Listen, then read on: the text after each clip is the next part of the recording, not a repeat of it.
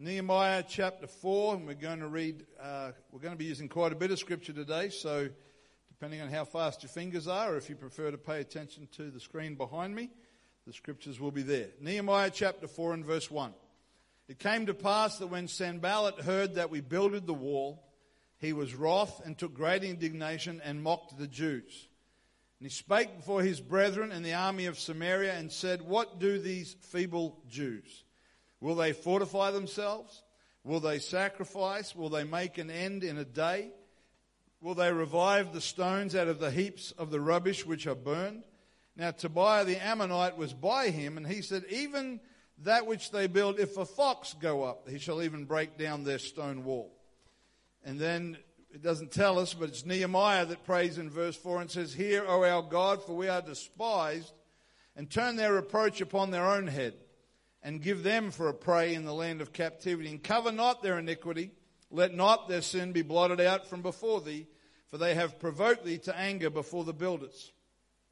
So built we the wall, and all the wall was joined together unto the half thereof, for the people had a mind to work. But it came to pass that when Sanballat and Tobiah and the Arabians and the Ammonites and the Ashdodites heard that the walls of Jerusalem were made up, and that the breaches began to be stopped, then they were very wroth and conspired all of them together to come and to fight against Jerusalem and to hinder it. Nevertheless, we made our prayer unto our God and set a watch against them day and night because of them. And Judah said, The strength of the bearers of burdens is decayed, and there is much rubbish, so that we are not able to build the wall. And our adversaries said, They shall not know neither see till we come into the midst among them and slay them and cause the work to cease. And it came to pass that when the Jews which dwelt by them came, they said unto us ten times, that's a lot of repetition, from all places whence you shall return unto us, they will be upon you. Therefore set I, this is Nehemiah speaking again, therefore set I in the lower places behind the wall and on the higher places I even set the people after their families with their swords, their spears, and their bows. And I looked and rose up and said unto the nobles and to the rulers and to the rest of the people, Be not ye afraid of them. Remember the Lord, which is great and terrible, and fight for your brethren, your sons and your daughters, your wives, and your houses. And it came to pass when our enemies heard that it was known unto us, and God had brought their counsel to naught, that we returned all of us to the wall, every one unto his work. It came to pass from that time forth that the half of my servants wrought in the work, and the other half of them held the spears, the shields, the bows, and the habergeons, or however you pronounce that word, and the rulers which were behind all the house of Judah, and they which builded on the wall, and they that bear burdens with those that laid it, every one with one of his hands wrought in the work, and with the other hand held a weapon. For the builders, every one had his sword girded by his side, and so builded and he that sounded the trumpet was by me. And I said unto the nobles and to the rulers and to the rest of the people, The work is great and large, and we are separated upon the wall, one far from another. In what place, therefore, you shall hear the sound of the trumpet, resort ye thither unto us, our God shall fight for us. So we labored in the work, and half of them held the spears from the rising of the sun, sorry, from the rising of the morning till the stars appeared. Amen. It's a lot of scripture, but I think we need the whole story. From the time in the Old Testament that David became the king of Israel, and if you know that story, you know that was a long process all by itself. But when he finally sat upon the throne of a nation that united under his leadership, Jerusalem became the capital city. It was known as the city of David. And Jerusalem was the centerpiece. It was the crown jewel of the nation and would become the location of Solomon's temple. It wasn't that there weren't other cities, but it was the, it was the city everybody thought about. I guess today an example is if we think about the nation of France, most of us think about Paris. That's the easy option. There are obviously many other cities, but Jerusalem was the crown jewel of Israel. Sadly, it also has some very tragic history that is connected to our text. And with the help of the Lord this morning, I'm probably going to teach as much as preach from this title Finish the Wall. Finish the Wall. After years of breaking God's laws and repeated warnings from prophet after prophet. The once unrivaled nation of Israel, which because of their sin and their disobedience had been broken into two halves, the northern and the southern kingdom, and that's a lot of history that we won't go into today. But finally, in the process of its degeneration, they are taken into captivity. The enemy has come, they have destroyed cities, they have slaughtered occupants, and they have taken some of the people back to their own countries for their own purposes. This great city that centuries later Jesus would weep over is in ruins. It is not even close to what it was in its glory days. There are walls that are broken down, burned with fire. There's only a few people left in the area, those that weren't deemed to be worth taking into captivity, that are existing probably not in the best of situations amongst the piles of rubble. And if you know the story of Nehemiah, you know that from captivity, he is miraculously granted permission and provision to go back to Israel, to go back and to rebuild the walls of Jerusalem. And the story of Nehemiah, and uh, you could almost say the sister story of Ezra, go together, are a wonderful reminder to us that it is always God's desire to restore.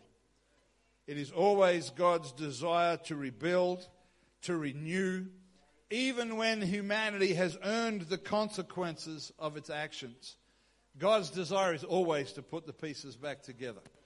Israel, time and time again, it, it almost, when you read the Old Testament and you have a critical attitude because you forget your own humanity very easily, it makes you want to slap yourself and say, What is wrong with them? And yet, God again and again said, If you will return to me if you will give up this wickedness, if you will stop worshiping idols that you made with your own hands. There are promises of restoration and renewal.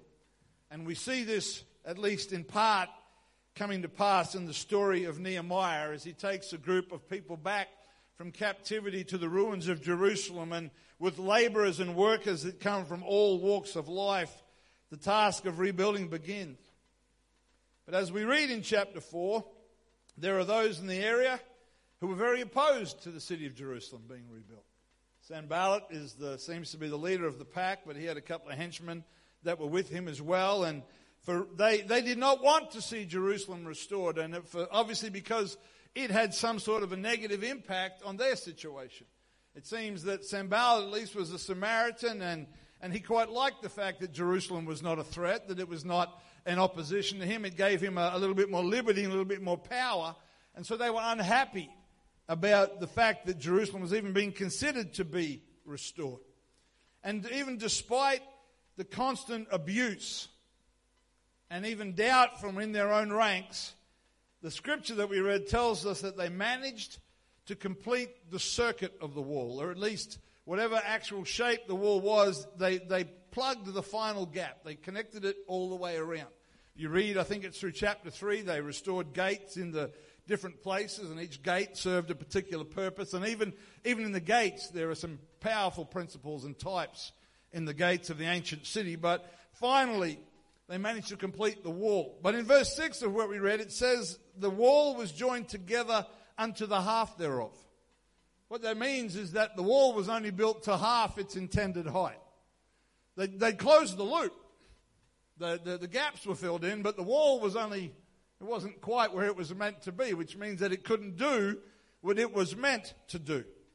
And the scripture says that the enemies that were there, freshly angered by this development, began to increase their attacks. They began to speak more aggressively and even threatened to assault them, and there was, there was, there was conflict. And and what that did was the Bible says that the workers on the wall, the bearers of the burdens, became weary and discouraged, largely because there was so much rubbish, so much rubble, and so much junk that was in the way. You ever gone out if you one of the, you know, if you ever maybe bought a house, moved into a house, or you've allowed your yard to fall into disrepair, and you go out and you think, I want to do this and this, but there's just so much to do. And so you go, maybe another time and you go back into the house and do something else that's suddenly more important. They were overwhelmed by the rubbish, the rubble, the junk that was there. It wasn't, you know, nowadays we would expect it to be filled with litter, but I, I don't think in Nehemiah's day they had a problem with plastic drinking straws like we do today have suddenly become a crime to have a plastic drinking straw. But it was the remains, the rubble and the rubbish was the remains of the past. It was the broken down, burned, crumbled pieces of what used to be there. That's what it was. And some of it may have been reusable. Some of it they might have been able to get involved in the rebuild, but some of it was not fit to be reused. Even some kind of stones, and most commentaries suggest that the stones used Jerusalem were a form of limestone, and so when they are subject to intense heat, even the stones can have their integrity compromised. And they're not able to necessarily be reused in their original intent. And although it was a very wearying task, the completion of the wall had to involve the sorting out of the rubble. They couldn't ignore it. They couldn't just go, oh, well, this is just how it is. It had to be dealt with. There were things that could be kept, things that they could say, hey, you know, dust this off, give it, yep, that's okay, we can use that. And then there were other things that's like, no, that's just scrap. That's, that's useless. Let's take that away and move it out of the way. In Ecclesiastes chapter 3, the writer of Ecclesiastes says, To everything there is a season, a time to every purpose under the heaven, a time to be born, a time to die, a time to plant, a time to pluck up that which was planted, a time to kill and a time to heal, a time to break down and a time to build up, a time to weep, a time to laugh, a time to mourn and a time to dance, a time to cast away stones and a time to gather stones together, a time to embrace and a time to refrain from embracing. The writer of this book speaks to us of the different seasons of life. Some of them we have no control over. They just there is a time to be born, there's a time to die. But there are others that we do have choice in how we participate in them. Verse 5 speaks to us about a time to cast away stones and a time to gather stones. And it, this reflects, to me at least, of how the builders of the wall in Nehemiah had to decide there were some stones they could keep and some stones they had to throw away. Some things were worth hanging on to, some things were only going to be a problem. And on this Resurrection Sunday morning, we are reminded that it was a stone that was rolled away. That there was a stone as part of Jesus defeating death. The tomb is empty. The stone was rolled away, and the evidence was there for them to see. Stones play a lot of significant images in the scripture. There were stones that served as memorials in the Word of God. When the Israelites crossed the Jordan River into the promised land when the Lord miraculously caused the waters of that flooded, swollen river to roll back and they went through on dry ground. They were commanded, the Lord spoke to them. He spoke to Joshua and they were commanded that there would be a stone taken from the river. A decent sized stone. They didn't just go and pick up a little rock, but it was obviously a significant stone. It was to be taken out and they were to be assembled in some format and it was to stand as a testimony and as a reminder of what God had done, so that in the future, when they would come past with their children and their grandchildren, they, the kids would say, Why is there a pile of stones here? It was an opportunity for them to tell their children about the miraculous delivering power of God. To be able to say that those pile of stones is there to remind us that God brought us into the promised land, that the Lord miraculously brought us across the Jordan River, that God's promises are still true, that what He says we can trust. You go into the New Testament, and Jesus and His disciples in Matthew chapter 24, they come to the temple. Matthew 24 and 1 says, And Jesus went out and departed from the temple. His disciples came to him for to show him the buildings of the temple. They wanted to get his attention. They check this temple out, Jesus. It's a pretty impressive building. And in verse 2, Jesus said unto them, See ye not all these things? Verily or truly, I say unto you, there shall not be left here one stone upon another that shall not be thrown down. That, that was a bit of a killjoy. You know, they'd come and say, Lord, look at this magnificent temple. And he said, oh, sorry, guys, but not even one stone is going to be left standing. In other words, utter desolation. It's not just going to be floored or have a hole in a wall or need some renovation. It's going to be flattened. It's going to be completely leveled. And this was no doubt, in the literal sense, a reference to the coming destruction of Jerusalem. In 70 AD, when Titus would lead the Roman legions against the city and they would destroy Jerusalem. But the implication in the spiritual is even greater than that.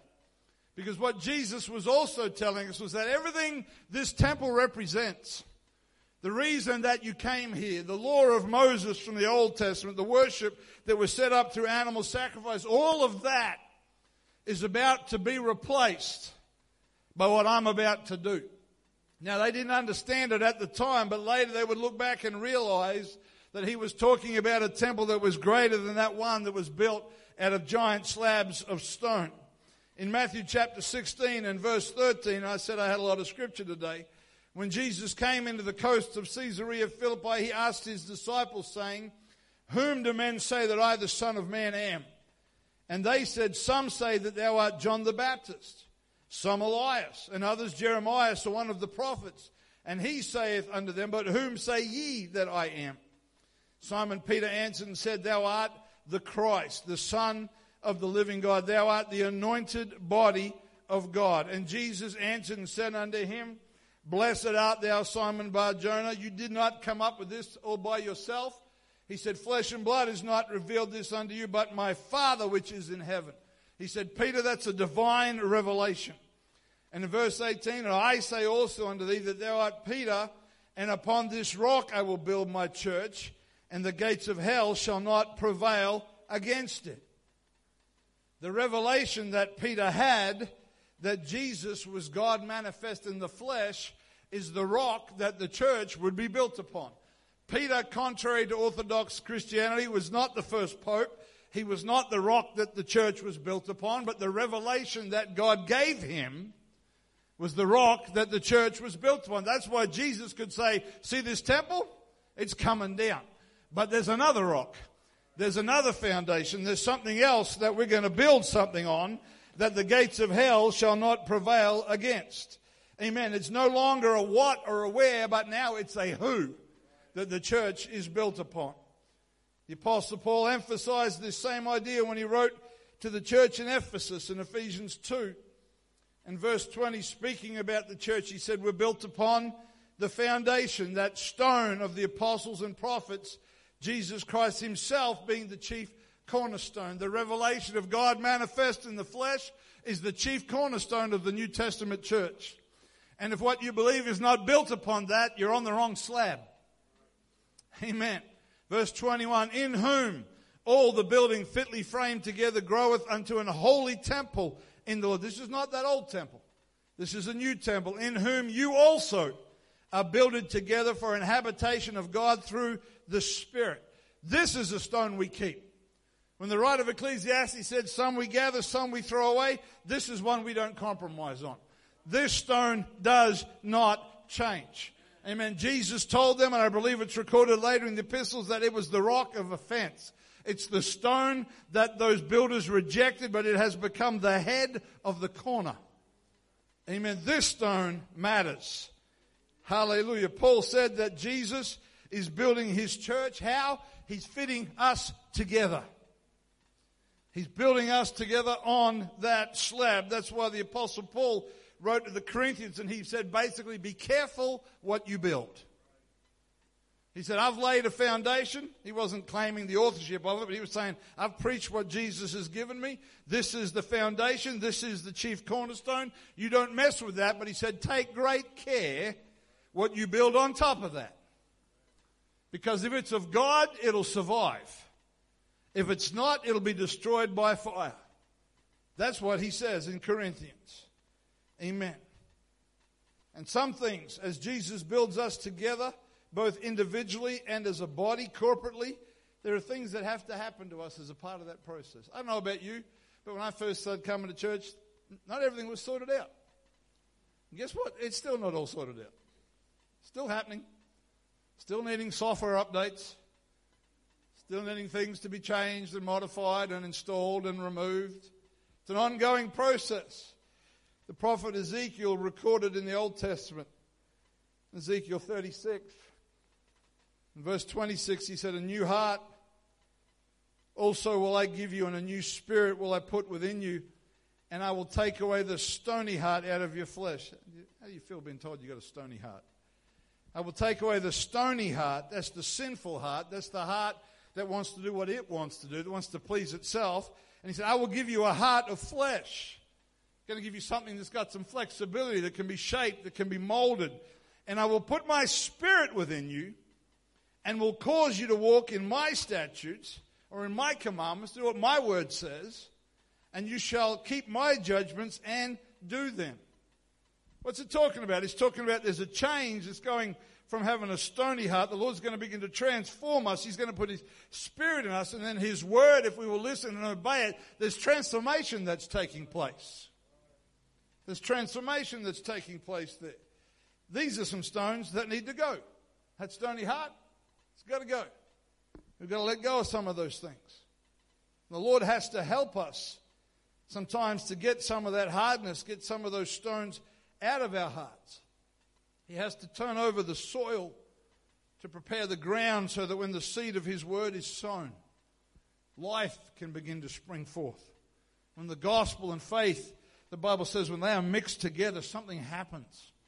Something happens when the word of God is, is sown into a receptive heart.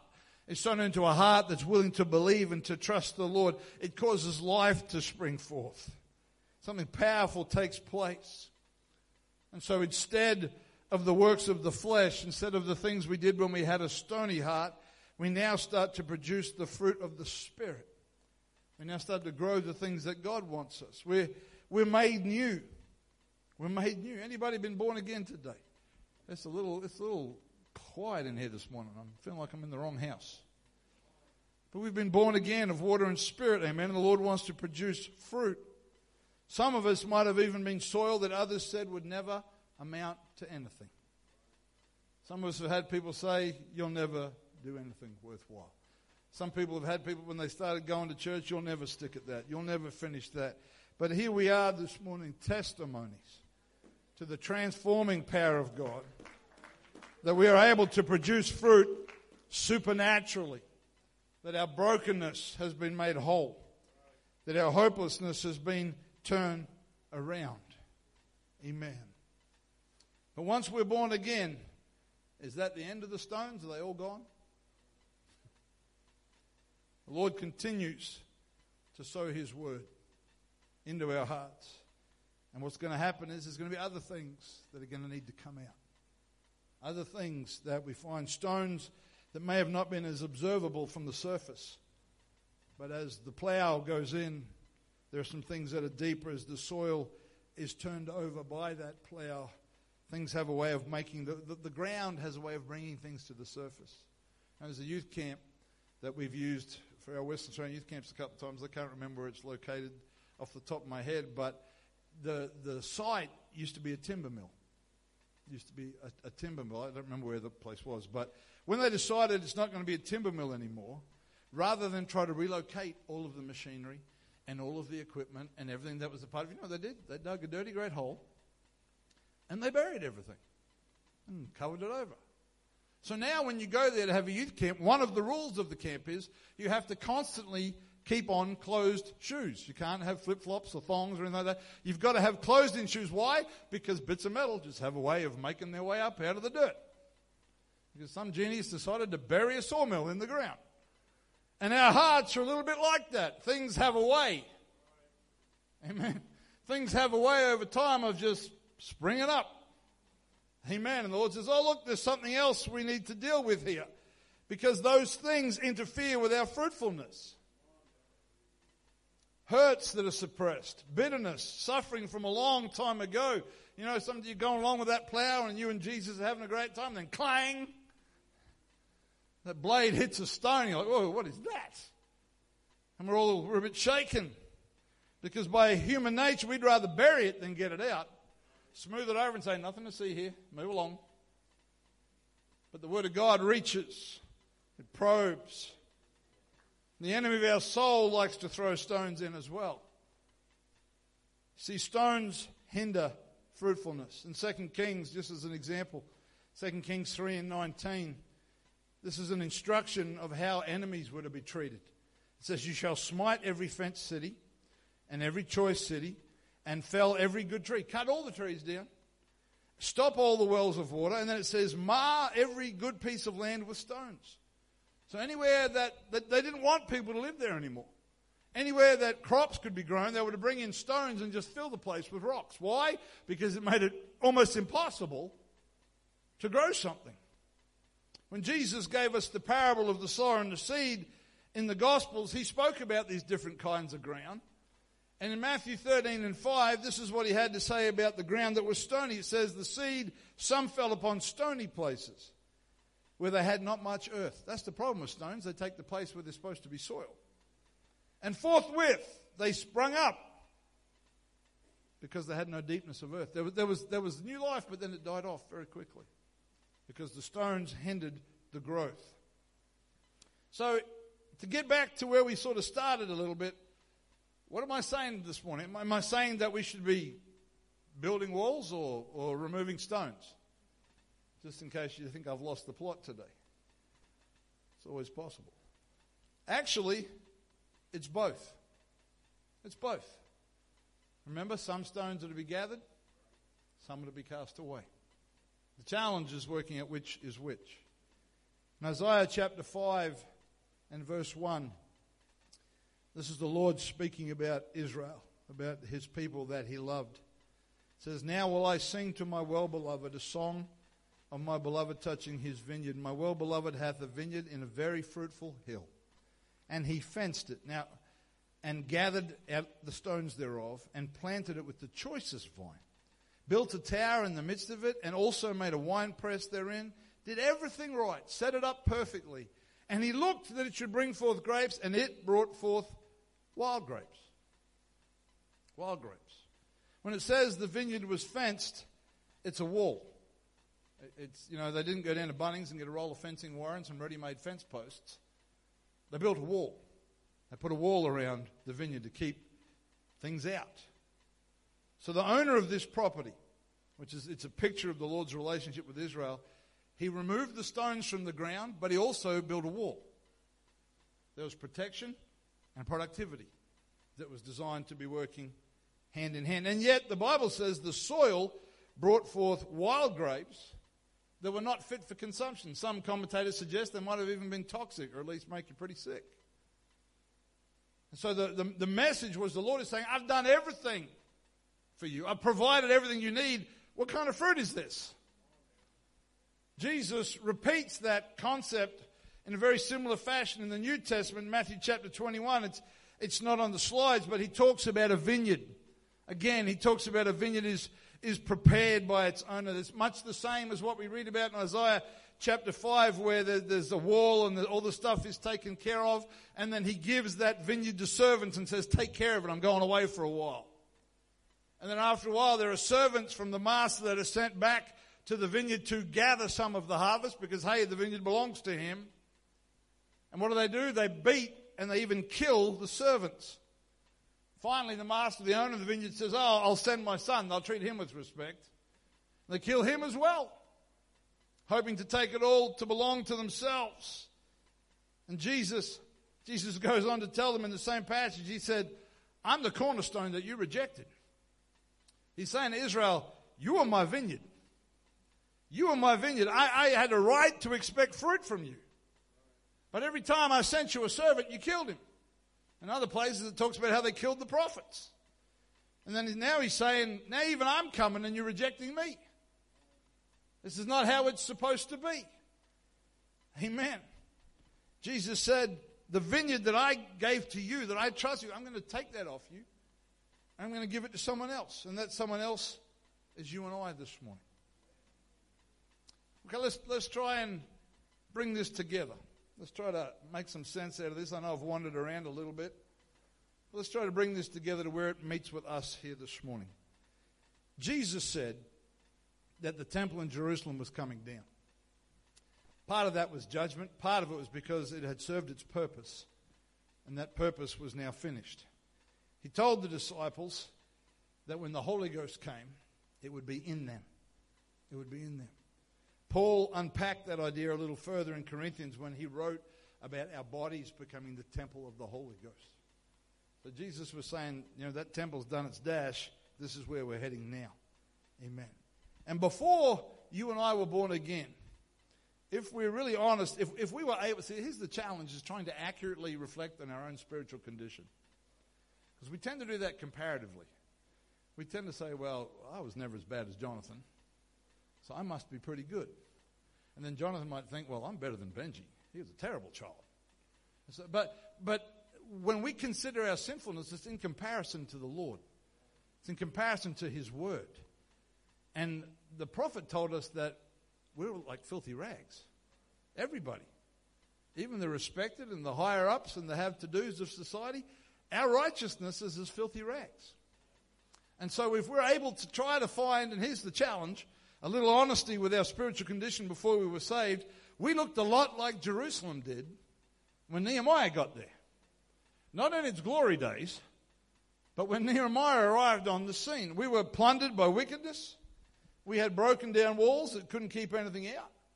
We had rubbish that would overwhelm us. Anybody ever been overwhelmed by the troubles of life from time to time? The ability to solve our situation was a seemingly impossible task. And like Nehemiah and those that labored with him, we have an enemy that constantly shouted about our hopelessness. You'll never be this. You'll never fix that. You'll never change. You'll never, you'll never. But the devil is a liar. The devil is a liar because all of those things were true, but God. Today is Easter Sunday. The price was paid on Calvary to buy us back so that broken down, run down, rubbish filled vineyard, if I can use that parallel, Jesus paid the ultimate price for us. And now his word begins to take root in our hearts and he begins to turn over soil and he begins to remove stones that are there because of sin and heartache. And what miraculously begins to happen is that the barren ground begins to produce fruit. Lives that nobody thought was of any value, God begins to say, I can bring life out of that. The Old Testament prophesies about springs in the desert. That's it's a contradictory statement. It's a place where there shouldn't be water. The Lord is saying, I can bring water where it's dead. I can bring life where it's barren. Amen. And as the stones come out, the roots can go deeper and they can become stronger and fruit. But also, now, if we will let Him, He's also going to help us. This is the part we have to contribute to. He's going to help us to build the wall. To build the wall. Not a wall of hardness. We're not talking about building walls against other people or hardening our hearts. That's not what we're talking about. But we're talking about a wall that is a defense against the enemy. We're talking about a wall that will protect what God is doing on the inside. Proverbs chapter 25 and verse 28 says this He that hath no rule over his own spirit is like a city that is broken down and without walls. That's pretty much all of us in our unsaved condition. No defense against sin. Anything can come and go, even despite our best efforts. Many of, if not all of us, were ruled by emotional responses that we struggled to control no rule over our own spirit. Things like anger, jealousy, bitterness, pain, depression, anxiety, fear. These are all things that people are overwhelmed with. Amen. In Galatians chapter 5 and verse 19, and I'm nearly done, you'll be patient with me. Galatians 5 and 19, Paul said, Now the works of the flesh are manifest, which are these adultery, fornication, uncleanness, lasciviousness, idolatry, witchcraft, hatred, variance, emulations, wrath, strife, seditions, heresies, envyings, murders, drunkenness, revelings, and such like, of the which I tell you before, as I have told you in the past. He said, I'm repeating myself, that they which do such things shall not inherit the kingdom of God. That same passage in, in the New Living Translation says, When you follow the desires of your sinful nature, the results are very clear sexual immorality, impurity, lustful pleasures, idolatry, sorcery, hostility, quarreling, jealousy, outbursts of anger, selfish ambition, dissension, division, envy, drunkenness, wild parties, and other sins like these. Let me tell you again, as I have before, that anyone living that sort of life will not inherit the kingdom of God. In a city without walls, those things just come and go as they please. There's, there's no security. You know, I, have traveled, been blessed to travel a bit. I've been to places where when I went to Pakistan with brother and sister Sham, just to get into the hotel, we had to go through three x-ray machines. Just to get into the hotel. Such was the security. Then there's the other extreme where I've traveled, I went to a very remote place in Indonesia where they had one of those x-ray things you walk through and you could see the power cord going to the wall and it was turned off. And we walked through. Different extremes of security. when, when, when we haven't got the Lord, when we've got no rule over our own spirit, we're kind of a little bit more like this model than we are the other one. Anything can come in and out, however it feels like. That's how it works. But as the Word of God grows in our hearts, it begins to produce fruit. The next couple of verses in Galatians 5 22 and 23. But the fruit of the Spirit is love, joy, peace, long suffering, gentleness, goodness, faith, meekness, temperance. Against such there is no law. So, uh, what is happening here is as the ground becomes more fruitful, it strengthens the wall. As we produce fruit, as the roots go deeper, there are things that the Lord produces in our lives that help us to have defense against the enemy. You think about some of those things. You know, we talked about having no rule over our own spirit. Temperance means self control. Temperance means we're able to restrain some of those things. We're able to control some of those emotional outbursts. Long suffering means that we're willing to go through some things rather than react with strong emotions. Gentleness is one of those things that if we're a strong and a fairly blunt person that whose motto for life seems to be, well, they needed to hear it. We need some gentleness. These are all things that build the wall, that keep offense out, that keep the enemy from having his way in our lives. As the ground becomes more fruitful, the wall becomes stronger. We need them both together. And when you read the rest of the story of Nehemiah, they had challenges, they had struggles, they had, they had problems with each other. Who would have thought that was possible? They had problems with each other. They still had the struggle. But they made up their minds to reject the voice of their enemies. They worked and fought at the same time weapons and tools in each hand. They builded what God was wanting them to build, and they opposed the enemy when he came against them. Amen. And chapter 6 tells us this in verses 15 and 16. So the wall was finished, it got to its height.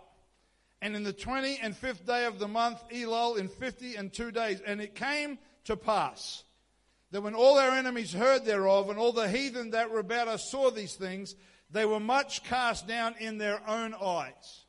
Why? For they perceived that this work was wrought of our God that God did it. That because they trusted in God, because they did what God said, they let His word produce fruit, even the enemies couldn't deny that God was with them. Stand with me if you would this morning. I want to challenge us today. I want to challenge, let's finish the wall. Amen. If you've been born again, that's wonderful, but let's get the stones out Let's allow the fruit of the Spirit to come in our lives so that that wall can be built up and that harvest can be fruitful and we can bring forth things that glorify God. People say, How do I grow the fruit of the Spirit? I'm working really hard on long suffering. You don't work hard on the fruit, you work hard on the soil. You say, God, change my heart. Turn the soil over. It'll produce fruit.